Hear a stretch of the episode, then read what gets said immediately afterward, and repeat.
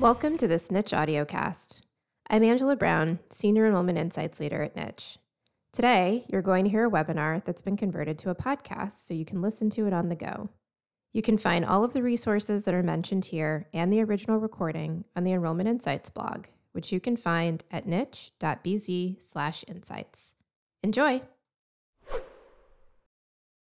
All right, everyone, you've all waited long enough. So I'm going to go ahead and get us started as more people are coming in. So, welcome. And first of all, I do want to apologize again for the technical craziness that we experienced earlier today. And I thank everyone who still made it for bearing with us. Um, we've got things up and running now and we're ready to go.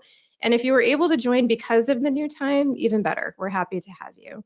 So if we have not connected previously, I'm Angela Brown. I'm the Senior Enrollment Insights Leader for K-12 at Niche. And in our webinar today, I'll be going over five insights from our 2021 parent survey with some key takeaways for each one.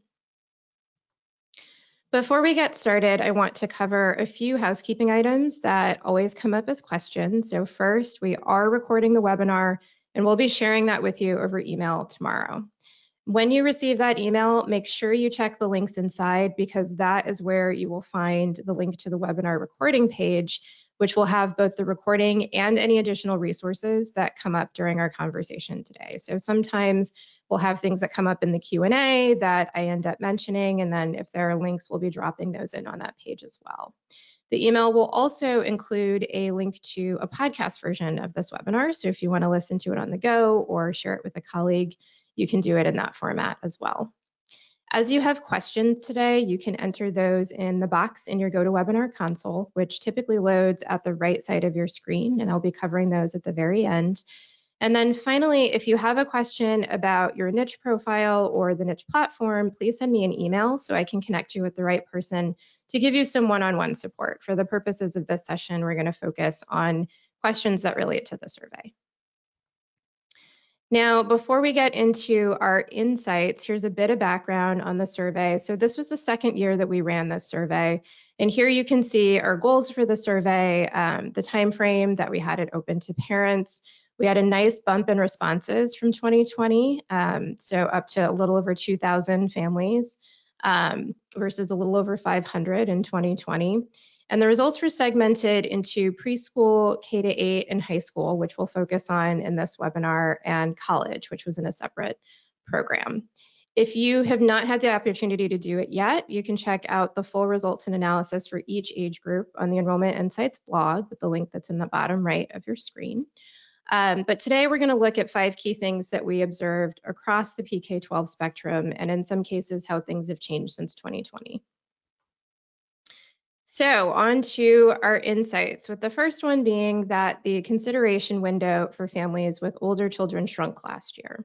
So, in 2020, parents looking for preschools had the shortest cycle in terms of when they started searching for schools um, in advance of enrolling, enrolling, and high school parents had the longest. In the 2021 survey, the percentage of preschool families who started looking for schools six months or less before their children enrolled declined a little bit to 45%. It was flat for K to 8, but for parents looking for high schools, we actually saw an increase of more than 10% for families who started looking for schools six months or less before their children enrolled. So you can interpret this um, a couple of ways. Um, first, fewer families in the high school age range were on a longer decision cycle when it came to searching for schools. And second, this also points to a decline in loyalty among these families to their current schools, which we've seen the last couple of years. There's a lot of movement among families. So families are willing to make a change if they believe their child's current school is falling short in an area that is important to them. And we'll we'll get to what some of those factors are in another section. Um, but first, we're going to take a look at consideration timeframes by age group, starting with preschool. So here you can see that 45% that I mentioned who started searching for schools six months or less before their children enrolled. We also saw an increase in the percentage of families who started looking a year or more out from enrollment from 13% to 21. So there's quite a range there. So this is an age group where it's important to be both really responsive to families who are looking in that shorter time period and to have a plan for driving awareness in your local market for those families who are starting to search very early. If you're working in a preschool or you're in a school that serves multiple age groups, including a preschool, you also want to have some strategies in place for nurturing the families who need some time to make a school decision. Here with our K to 8 families, we see that similar to 2020, nearly half of respondents started searching for schools six months or less before their children enrolled. And then 21% of families started looking a year or more out from enrollment. So what this tells us is that similar to preschools, there's a need to have plans for driving awareness and conversions among families who are searching for schools over longer time periods. And then coming back to high school, where we saw that big change, we see the 42% of families who didn't start looking for schools until six months or less before they enrolled, and 20% started their school searches a year or more out. So here's what to do with all of this information. Across the board, there are opportunities for schools to use awareness tactics like inbound marketing, digital advertising, and school search platforms to optimize their visibility among families that are in different timelines for looking for schools. But that also means that you want to run those campaigns year round as opposed to during a specific cycle that you might have in mind. If your school serves high school age students and you haven't already, it's also time to embrace the mentality of always on enrollment. And what that basically means is even if you have a traditional admission cycle that begins and ends at specific times, the process is becoming increasingly fluid for families. So you want to be prepared for that, even if your school's at capacity.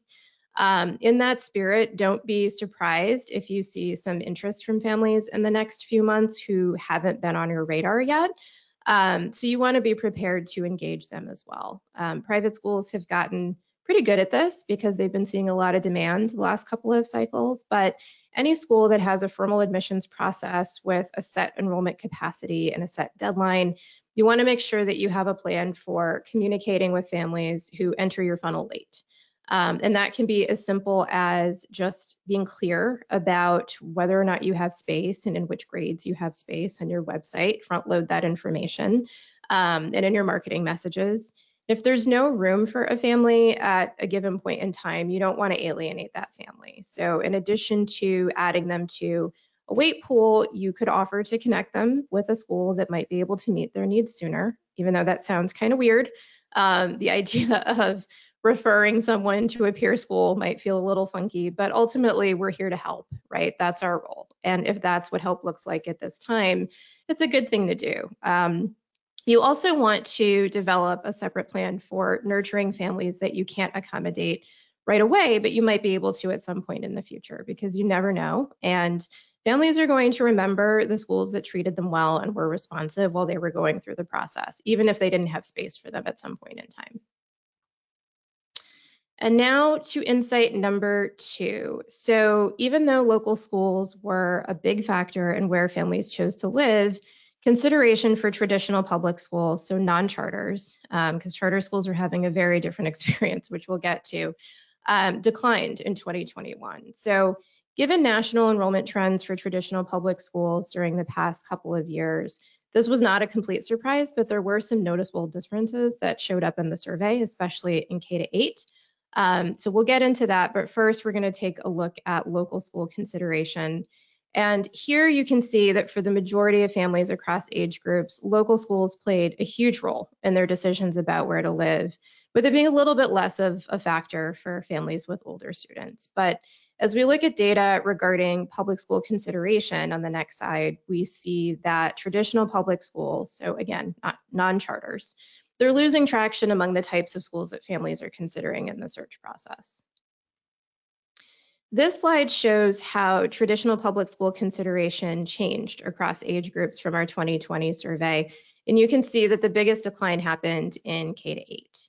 We also asked families whether they considered traditional public schools exclusively in the search process, and the K to 8 group is where we saw the biggest change.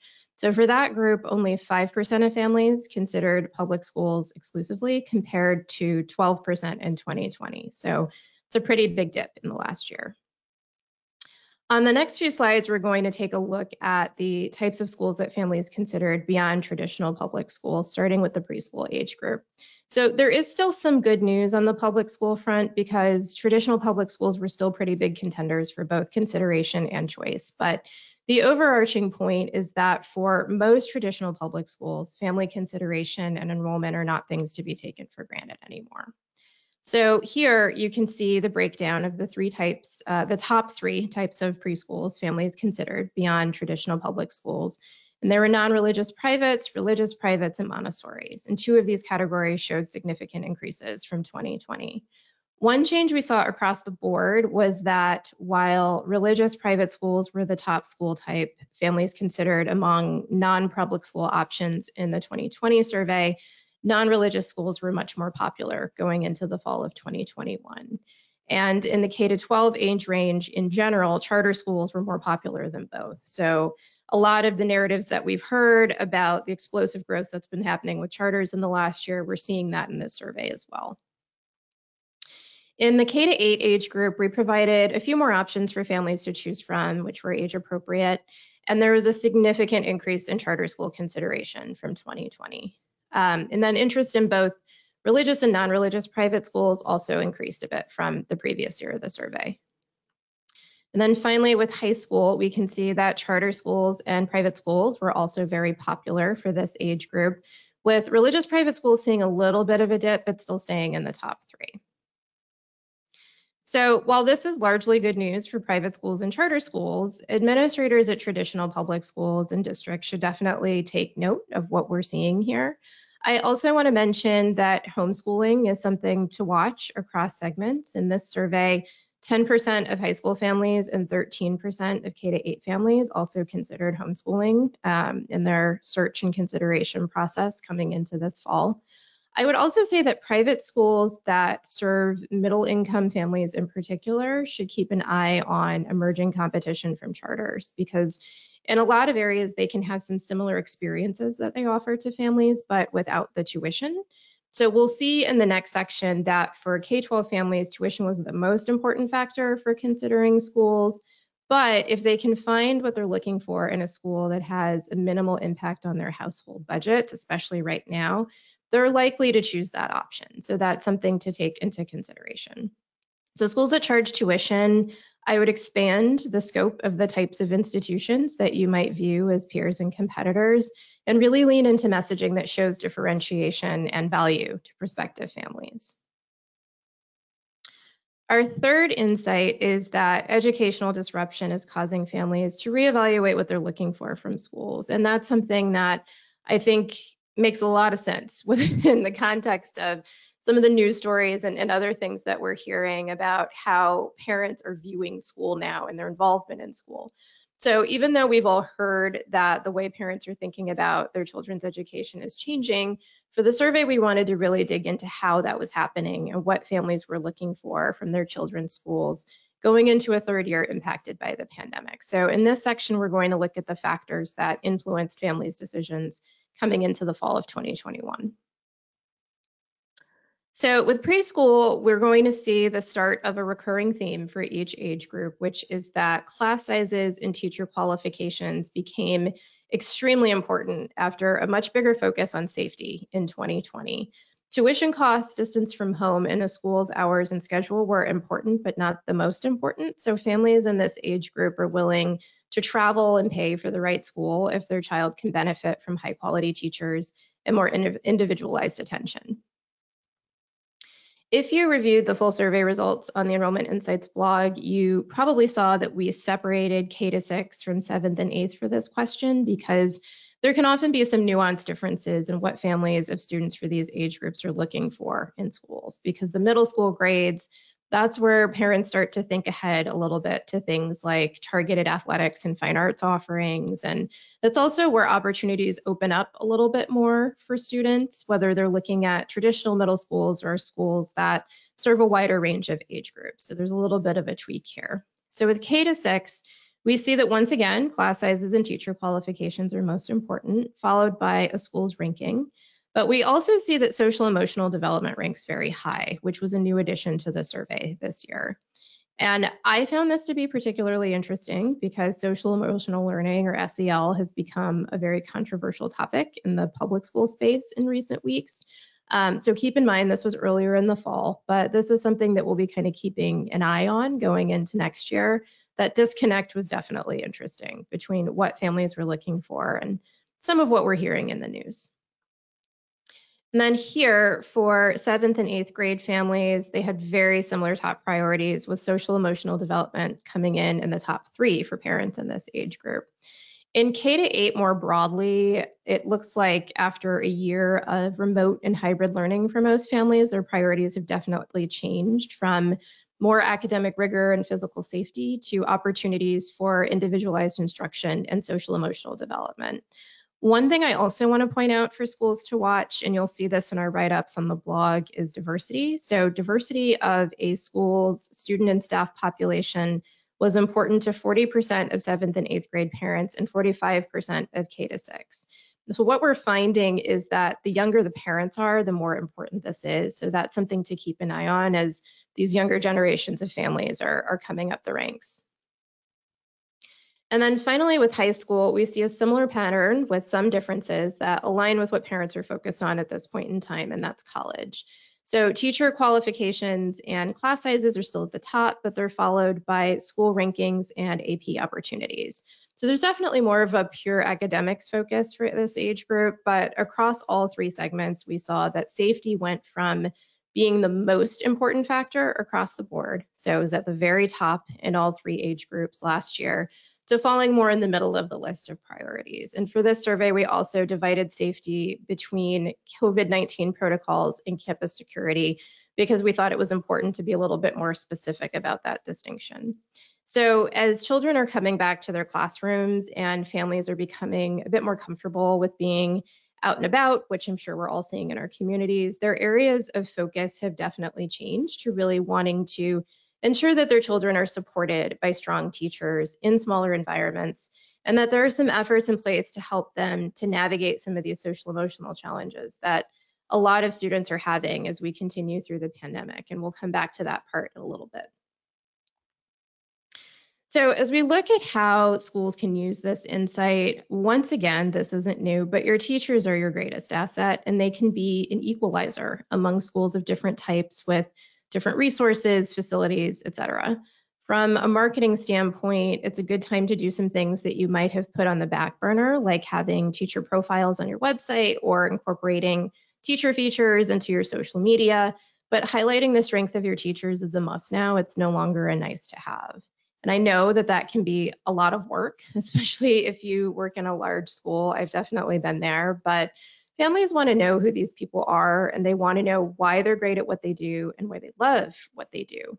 Um, another thing I want to mention is that profiles are another way that you can show off your school's brand and what differentiates you from other schools. So don't be afraid to have some fun with the questions that you ask or um, the way that you present the the profiles visually. It doesn't necessarily have to read like a traditional resume. You can actually have some fun with it. And then for public schools and districts, individual profiles are a heavier lift. I fully acknowledge that. So at a minimum, have images to accompany teacher contact information in your directories so that families can at least put some faces to names. Um, you can also use your website, social channels, and newsletters to highlight teachers who are doing really great work with students. And this can also be a way to say thank you to people who are going above and beyond and in a small way at least can help with some of the recruitment and retention challenges that schools are dealing with at the moment. And then with this last tip, um, we love proof points around here, um, but I, I, will get to that in a second. I, I do want to really emphasize the importance of going beyond small class sizes because that is a bullet that lots and lots of people um, like to include on their websites, but families need to see that in action. So you have to show them how specifically your children or your students are benefiting from more individualized attention and personalized instruction. And I would say the same is true for things that fall under that umbrella of social emotional learning and development. So even though that terminology is a little controversial in some sectors, parents universally want their children to feel safe and supported when they're not at home. So if your school is doing work in something like mindfulness or having yoga classes for students or having programming for older students to help them balance competing demands between their classes and extracurriculars, anything that can speak to intentional efforts to support students' well-being or stories that you want to tell. You just have to do it in a way that meets your community where it is. We talk about um, you know, meeting our students where they are, and you have to meet your community where it is as well. That means that there are some schools that will be able to lean into messages that others can't at this time. But it's also helpful for parents to see what these things look like in practice within the context of your community.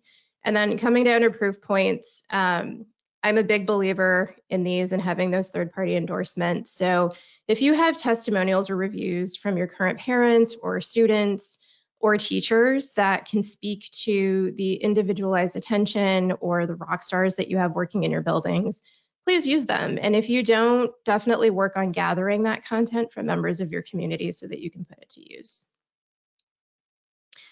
So, our fourth insight is that mental health and social emotional challenges are rising to the top as a pandemic issue for families, especially in high school. So, the social emotional piece continues to get more interesting, and we'll be watching this one next year to see um, how or if this changes. Um, in addition to adding a question about social emotional development among the factors that were important to families as they researched schools last year, we also incorporated this topic into a question about how the pandemic has impacted their families. So in the last section, we saw that the social emotional development piece has emerged as a key factor in the school search consideration process. And we also found this to be a key challenge for families in the last year, especially in the high school age group, which had the highest percentage of families who said they experienced mental health or social emotional challenges with their children. So here you can see that the older the children, the bigger the challenge. And this lines up fairly closely with how social emotional development was rated as a factor of importance to families earlier in the survey. Um, in addition to some broader statistical data around the impact of COVID 19 on student mental health. So, we'll be interested in seeing how this one changes next year after many children have had opportunities to return to more normal routines. But in the meantime, this is something worth taking note of at this point in time. So, what does this mean for school marketers, admissions professionals, other administrators?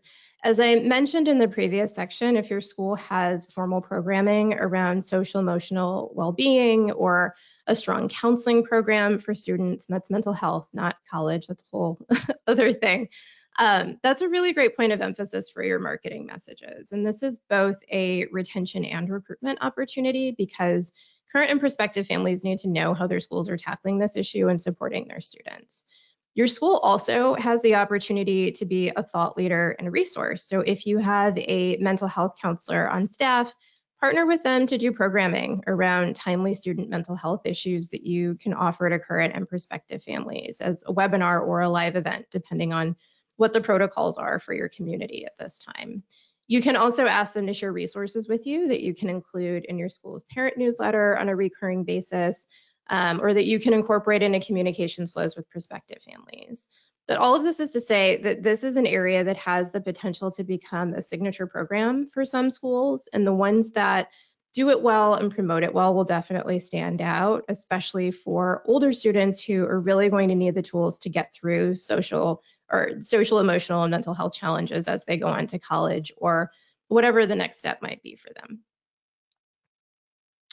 And then our final insight is a continuation of what we saw from parents who shared the impact that COVID 19 has had on their educational decisions. And this was in response to a question about the effectiveness of their child or children's learning environment, which we also asked last year. So in 2020, the not surprisingly, the biggest challenge across age groups was difficulty with online learning. That was the top issue across the board.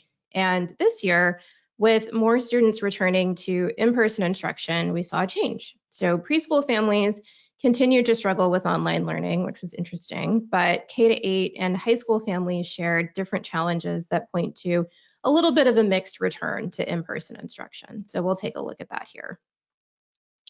So for K to 8, we see that a high percentage of students were learning in person with a much smaller percentage learning in a hybrid format. And so even though remote ed education was the only thing that was rated as ineffective in 2020, in 2021, 7% of families with children who were learning fully in person and 2% of families with children who were learning in a hybrid format rated their child's current learning environment to be ineffective. For high school, 83% of students were learning fully in person, while 8% were learning in a hybrid format.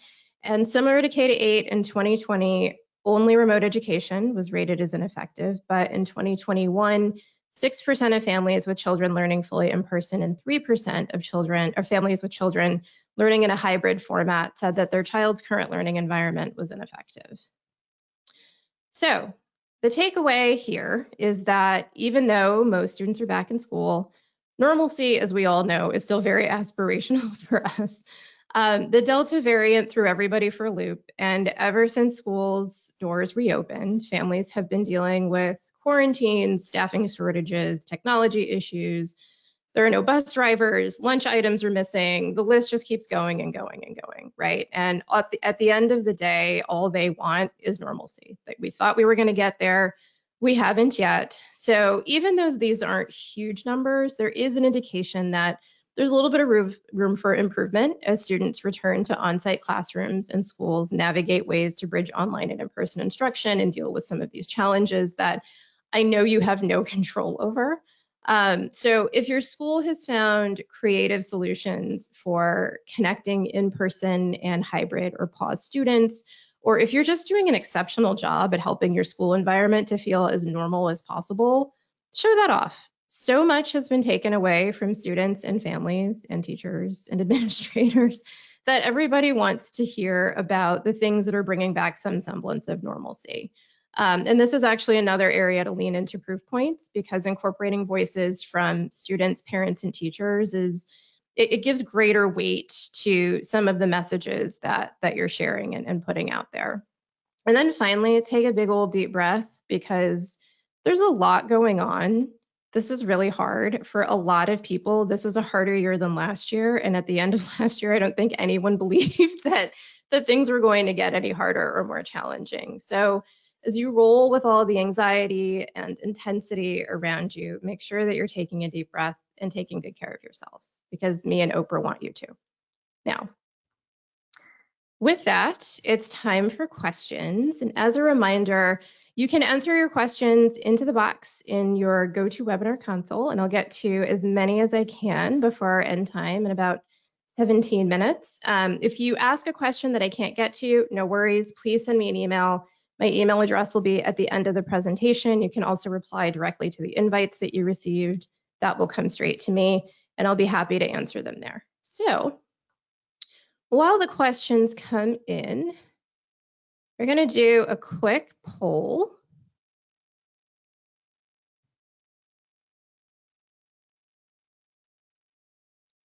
And hopefully everyone can see this. Oh, good. Beautiful. So we asked this question last year, and I'm very interested in seeing how things have shifted. So far, it's looking like they have. Last year, most of our respondents were similar to prior years or behind. Um, and I'll also include the responses in the follow-up that you receive tomorrow. But this is this is very interesting.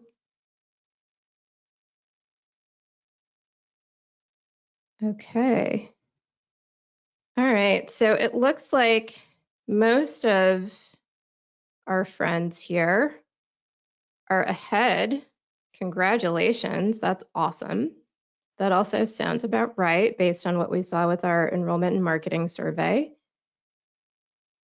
A good percentage of folks are on par with last year and a few are behind. So lots of different experiences that are having that are happening. Um, but it looks like folks are having a pretty good year, which is great news. That's what we love to see. All right. Now we're going to jump back in and before I get to the questions in the chat, we had a couple of, of questions that came in in advance um, during webinar registration. So I'll try to get through those quickly.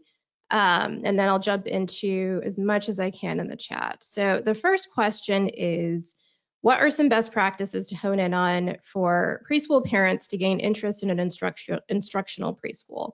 So, first, I will start by saying that we typically shy away from terms like best or best practices, unless we're talking about rankings candidly, because what works and what doesn't can be so different between age groups. So, um, and segments and, and lots of other factors come into play. But anytime I get asked a question about generating interest in a specific um, area, I will focus on awareness tactics. So that's what we're going to do here. So, one more traditional tactic that I don't think that schools take advantage of enough is community partnerships. And that's because they get you away from a hard sell and demonstrate your connection to a community in a more passive way. So, for a preschool, that might look like partnering with an organization that has a tie to your school's specific educational philosophy or um, if you have something very specific that you do and, and um, that aligns well with a community partner, you'll definitely want to showcase that um, to host an event. Or you could do something as simple as a movie in the park. But the, the goal is for families to feel comfortable and not to feel like they're being sold to, eh, not at that stage. Um, on the digital side, things definitely become more interesting and more options open up to you, provided that you can set aside a little bit of a budget for it. So I would say there, you know, brass tacks, having a strong website and social media presence are absolutely essential. Um, and you could try experimenting with some targeted digital advertising. I'm a big fan of Google Ads because you're hitting families right where they start when they're looking at schools, and that's on search engines. Um, and selfishly, niche does play a big role in that early awareness period too, because of our presence in search. We have really strong SEO. Um, but you can also do a lot of targeting with Google. And the added bonus there is that you're capturing a more engaged audience because these are people who are actively searching for what you have. You just want to make sure that you have the basic mechanics in place to capture their information and to nurture them when they click on an ad. And then the next one is suggested format, schedule, and technology for hosting online events. So I'll break this one up because the answer to each part of this question is it depends still. Um, for format, I'll start by saying that as many of you have probably seen, trying to replicate an in-person experience virtually does not really work, so don't do that. Um, in terms of format, it really depends on the content and the goal for the event. So some schools at this point are doing pure live streaming for small in-person admissions events that are happening on campus. Um, some are still doing live events and events with, and by live I mean happening in real time, um, or events with pre-recorded elements using tools like Google Meet and Zoom, and then everything in between. Um, so I would really go back to the purpose, the content, um, make sure that you keep the time frame nice and tight. Typically anything over an hour is a bit much. Um, as far as the schedule goes, I would start with what a traditional in-person event looks like and think about what can be cut, what makes sense to be pre-recorded and what should happen live. And if there's a need to facilitate some interaction, how you're going to do that, um, whether it's with breakout rooms, polls, um, lots of tools offer lots of different options for that. Um, and then it's also good to bring an offline element to an event, particularly for families that are a little bit further down the path. It's not really worth it earlier in like the top of funnel stage, but um, for families that are further down the path in the admissions process, for example, if you're hosting like a virtual peer-to-peer networking coffee for parents, you could send them some coffee to brew on the day of or some tea and branded packaging. You know, there are some things that you can do to get creative um, to try to bridge that that online and offline experience. And then as far as technology goes, Google Meet and Zoom are still the gold standards for schools just in terms of being free and accessible.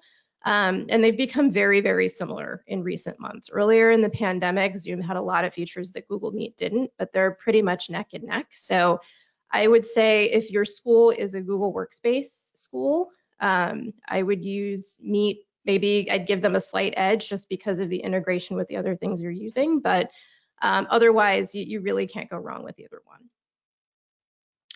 Okay, so now I'm going to do my best with the many questions that that have come through. Uh, let's see here. Can you show the K to 8 considerations beyond traditional public schools again? Yes, I can. And just so you all know, this is going to be shared Um, so you will have the opportunity to take a harder look at all of these. Here we go. So we have charter schools, religious private schools, and non-religious private schools.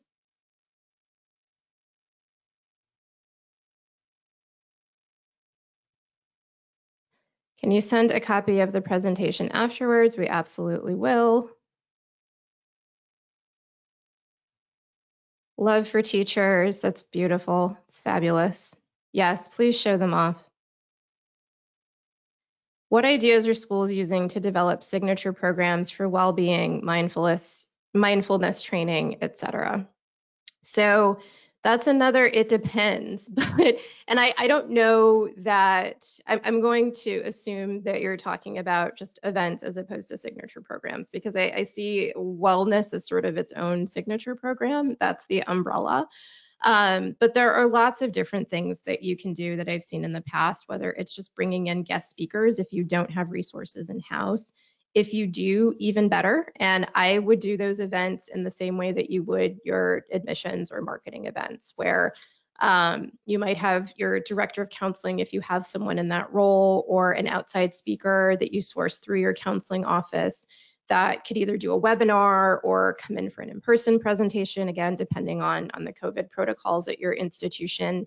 Um, and what's nice about doing some of these events in an electronic format is that it gives you content. And so one of the gifts that people got from all the virtual events that were happening last year is that it gave them all this content that they could repurpose and reuse. And so whether you do that as a lead magnet where there's, you know, it sits behind a form that someone has to fill out in exchange for information, that would be the prospective family side, or just making it available and promoting it to your current families as a resource. Um, those are both options that I think could go a really long way to demonstrating a school's commitment to doing that work. Let's see, what else do we have here? How large was the survey pool? So earlier in the presentation, I shared that we had, I believe the exact number is 2,131 families, and that was up from 506 in 2020. How would you suggest highlighting teacher qualifications?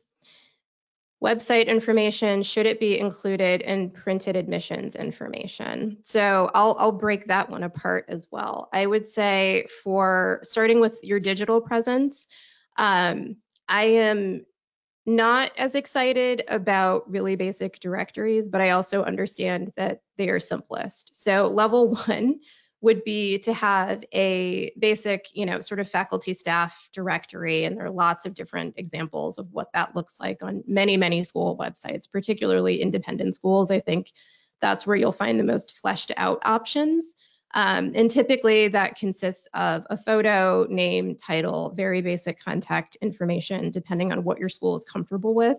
Um, and then basic credentials. So bachelor's degree, master's degree, if if applicable, title slash department, and that's sort of it. Um, and and that would be kind of the 101 level of at least showing people who works at the school, um, who their t- child's teacher might be, if they're an incoming second grader, ninth grader, whatever the case might be, teacher or teachers, depending on the ages. Um, if you're a school that's doing really, really well with diversity based on what we just saw in this survey, that could actually be a huge benefit for you.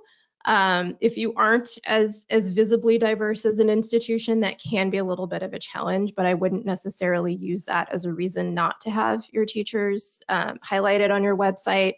Um, the 201 level would be to have more robust bios for um, your faculty and staff. And again, I acknowledge that's a big job. It's a heavy lift. It's probably more of a summer project or something like that. And, and it's, I, I don't know that it would be easy to ask teachers for right now, to be completely honest with you. I know a lot of teachers are pretty overextended, so that might be something that you slowly start to build and, and plan for in terms of your of your digital presence. But gathering that information could look like just having a simple form that goes to new hires to gather some very basic information about not just their qualifications, but who they are as people, which I think is actually a little bit more interesting.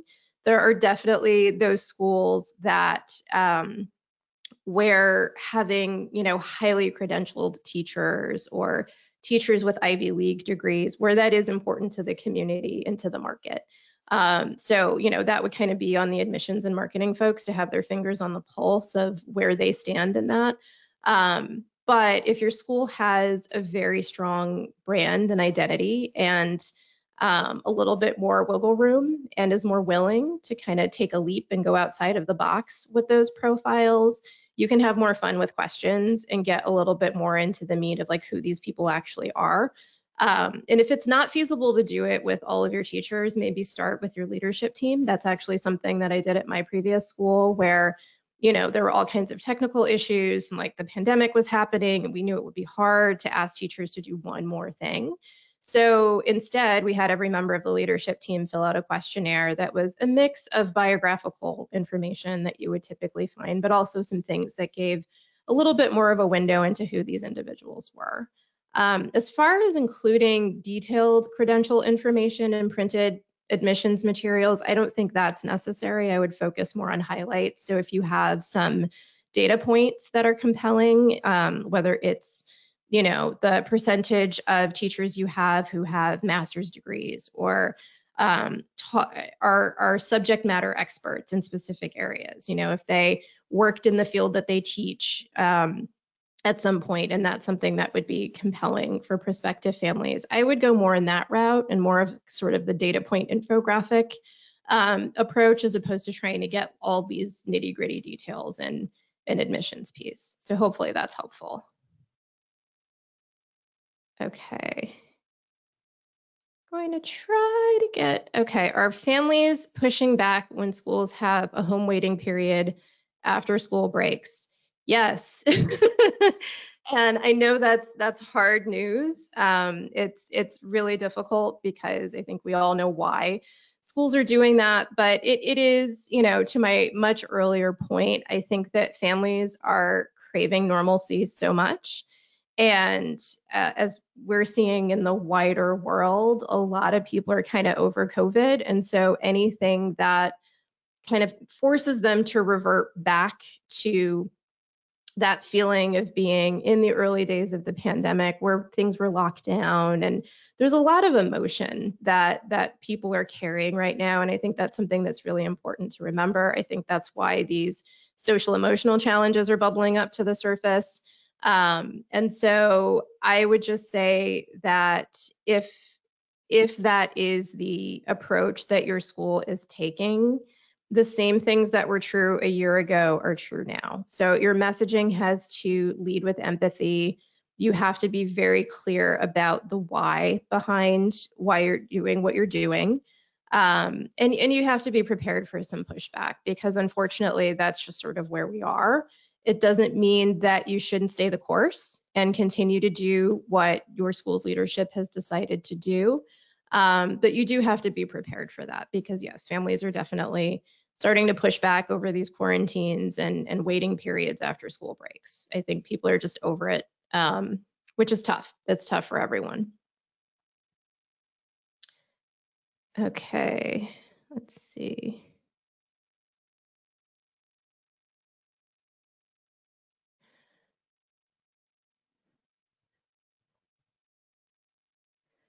So one question is, I know it's important how important reviews are for rankings, but it's such a hard time to ask families for them. Everyone is struggling and we are definitely not back to normal. Any advice? I would say wait, honestly. Um, so even though we're big believers in rankings and reviews, I would never advocate someone to try to force something that just isn't going to work because of where your community is at, at, at a certain point in time.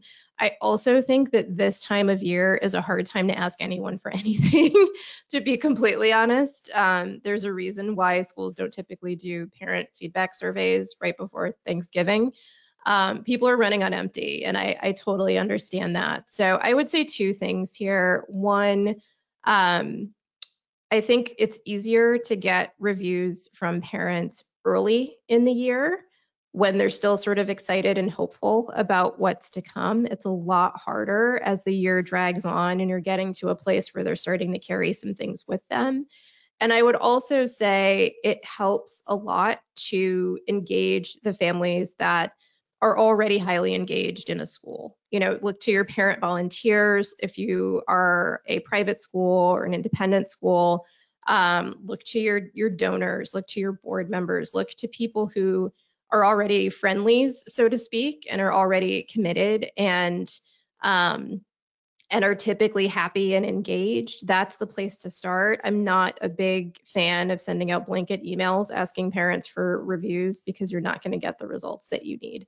So I would say wait until the fall um, and and really target the right families when you're asking for for those rankings and reviews because you're also going to get better content from them. Okay, some of these are just folks that are sharing. Okay. Huh, this is a great response to the social emotional question. One person on the call has a drama group that comes in once a year to present to students about bullying and kindness. That's a great suggestion. Thank you for that.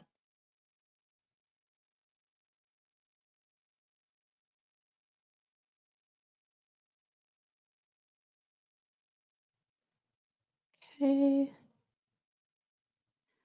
All right, we are were the surveys broken down into regions? Are these insights for the East Coast, New York, across the states? So to the extent, I will start with the headline, and this will be our last question because I see that we're, we're a little past time.